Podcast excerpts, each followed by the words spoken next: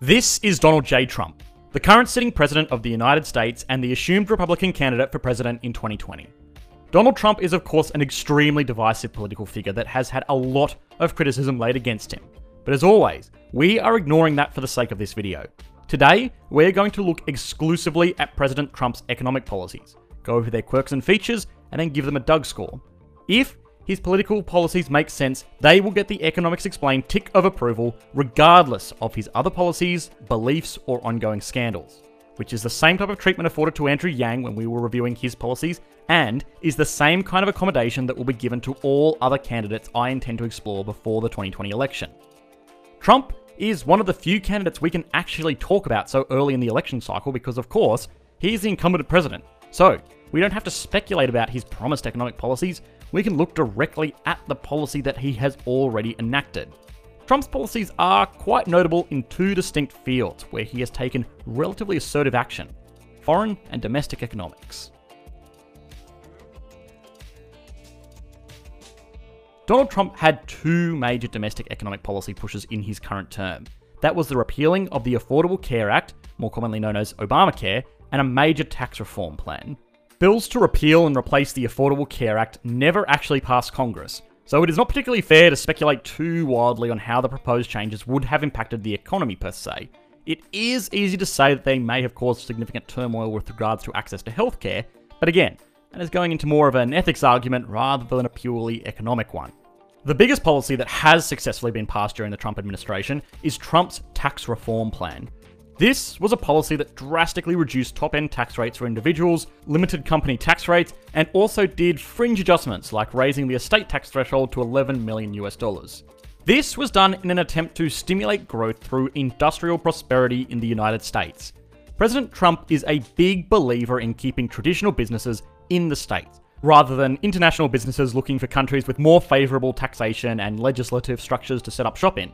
Trump was hoping that by offering these more favourable facilities, that large job-creating multinationals would keep administrative and manufacturing centres inside of the USA. The other thing this plan targeted was offshoring of profits to tax havens like Ireland. A popular accounting tactic employed by many multinationals, most notably Apple, is for a shell corporation in Ireland to hold all of their patents, of which there are many. Let's say Apple turns a profit of $100 billion in a year. Typically, it would have to pay, say, a 30% business tax on this. But what they do instead is say, oh no, we owe totally not Apple subsidiary incorporated $100 billion in licensing fees because, well, we have to pay to use the patents that we owe them, even though they are totally not us. So, suddenly, the Apple company that is publicly listed makes zero profit and pays zero tax, whereas Apple Ireland has just made $100 billion in profit from doing nothing but lending out the patents that was given in the first place. This is just fine because Ireland has much more favourable taxation policies, and suddenly it works out that Apple just doesn't really have to pay that much tax at all. Trump actually made a pretty conservative effort to crack down on this perfectly legal but pretty terrible little bit of accounting with a carrot and stick approach. He has firstly made this a lot more difficult for most companies to do, but tempted the companies back in through what has almost been an amnesty program. Bring all your profits back into America where you can actually use them to pay your shareholders or reinvest into your company. We will tax you. It is going to be at a much lower tax rate than what you would have otherwise had to pay.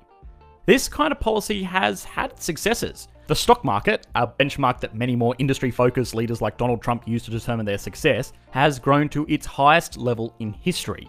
It is important to note that true year on year growth is starting to stagnate though there was a large growth around the time that companies were paying back their extra taxes profits to their investors. But the market looks as if it has found its level post tax cuts and it's back to having a determinate based growth. It must also be noted that unemployment is down, labour force participation is up, GDP growth is around 3%, which is very healthy for an extremely large economy like the USA, and the median household income has risen. This all sounds pretty sweet. The drawbacks of this type of policy, especially in relation to tax rates, are that they are very expansionary. Fiscal policy, e.g., government spending and taxation policy, can either be expansionary or contractionary. In good economic times, it is often seen as prudent to basically squirrel away some extra nuts to have ready for when the economic winters come. This is done by raising taxes and lowering government spending. This is normally fine for an economy that is booming. Sure, it'll slow down economic spending and industrialization expansion just a little bit, but it probably isn't such a bad thing because then, when an economic downturn does come around, the government can switch the levers, raising government spending and lowering taxation. This means more money in people's pockets all of a sudden, which gives the economy a boost it will desperately need during this type of a downturn.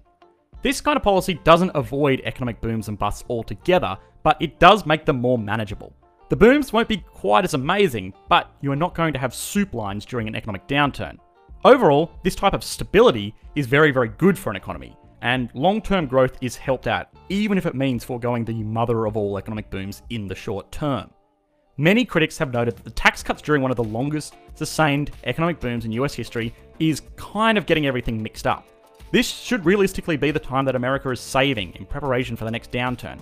But instead, these tax cuts are kind of like spraying nitrous right into an overheating engine. Sure, it'll give you a little bit more of a boost right now, but it might mean an explosion just a little bit further down the track. In this case, that explosion will be crippling government debt.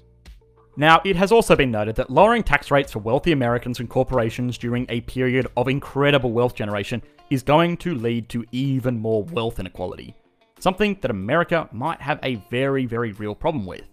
I don't want to get too bogged down in this though, because it is something that I plan to explore in much more detail when we look at Elizabeth Warren, a Democratic candidate with a lot to say on this issue. Overall, it is hard to be too critical of the Trump tax cuts. Even a hardcore Keynesian shill like myself would look pretty silly saying that this policy has not caused at least some of the success metrics we are seeing in the USA right now.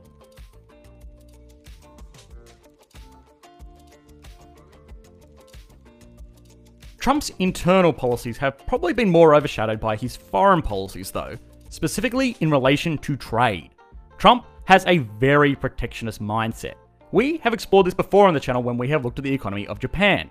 But what it basically means is that Trump would rather America be building their own cars with their own citizens in their own factories rather than buying cars from overseas. This also extends to pretty much everything else that can be made in America.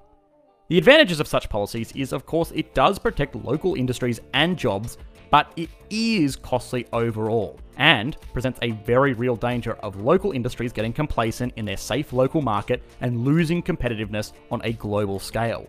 Overall, trade is a good thing it has meant that many jobs and industries have been outsourced to countries with less rigid labour and environmental laws. But, as an aggregate, it has meant much more wealth for the countries that actively participate in trade and globalisation, which is pretty much every wealthy country today.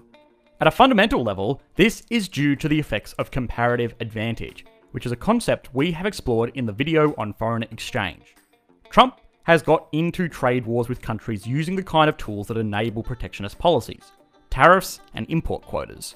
Most countries have these for foreign goods entering their countries, but they are often limited or even outright removed through trade agreements. Now, a common misconception is that Trump wants to throw out all trade agreements, raise tariffs, and basically build a giant wall around America. But, you know, like in, a, in an economic sense. This is simply not true, though. Donald Trump, for all his criticisms, is someone that knows about international business. He knows that iPhones will never be designed by Apple in California and then built in California. They would cost just way too damn much. What Trump does want is to move away from the unilateral trade agreements that America is currently reliant on. Unilateral trade agreements is where three or more countries basically sit in a group and organize trade agreements between themselves. It could literally go, okay, Chancellor Merkel, you are really good at making cars. We will agree to let you export cars without paying import taxes. President Xi, you are really good at making consumer electronics. We all need those. We will let you export those to our countries without paying tariffs if you agree to let Chancellor Merkel import her cars into your country without any tariffs.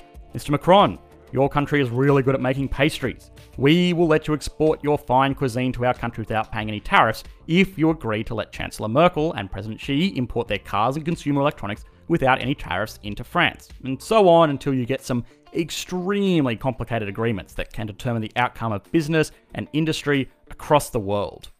Trump really hates these type of agreements though, because there is not much room for countries to renege on these deals. In the example before, if China was to suddenly levy import taxes on German motor cars, they would be breaking the deal, but Germany can't really take them to court. At the end of the day, China is a sovereign country and can kind of do what it likes. Germany is also in a bad place here too because it doesn't want to walk away from the deal altogether because then it will lose the ability to sell cars to other participants in the trade like France and the USA and Japan or whoever it may be. Unilateral trade agreements normally have stipulations, but they are ultimately only as good as the weakest, most dishonourable links in the chain. Trump prefers bilateral trade agreements, where an agreement is made with just one other country. Hey Germany, we want to make a trade agreement with just you for no import taxes on any American goods entering your country and vice versa. You pull any funny business and we will just say stuff you and walk away from the trade deal. These, in many senses, are a lot fairer because it keeps the participants honest. They can't hide behind the wall of collective benefits of the larger agreement. So, is it something actually worth fighting for? Well, yeah. America is a large enough economy that it does have the power to negotiate bilateral trade agreements with basically whichever country it wants. And it also means that it is likely to have a majority of the power in those kinds of a relationship. Open access to the United States market is more valuable than basically any other market in the world today. And so any bilateral trade partners will know they have to toe the line.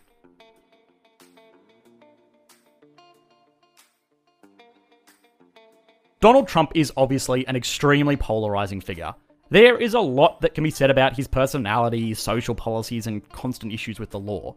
But I'm not a political scientist, I'm not a legal expert, and I'm not even an American citizen. So, whatever I have to say about those issues is not worth anything. What I can say, though, is in relation to his economic policies. He is very typical of most modern Republicans. He favours a neoclassical economic approach with a heavy emphasis on local industry. Is this necessarily always bad? Well, no. Oftentimes, it is used as an excuse to channel more and more money towards the wealthiest members of a society, a club that President Trump does fall into, but overall, these type of policies do have some level of validity. Running an economy is something that requires some level of competence. Despite what a lot of critics think, a strong economy is not something that you can put on autopilot for very long. And so, obviously something, somewhere, is going right. Hi guys, as always, I hope you enjoyed the latest video. If you did, please consider liking and subscribing. There is a link to the Economics Explained Discord server in the video description. Feel free to head over there to discuss economics with myself and other channel viewers. Otherwise, I do my best to reply to any serious questions in the comments section below. Thanks.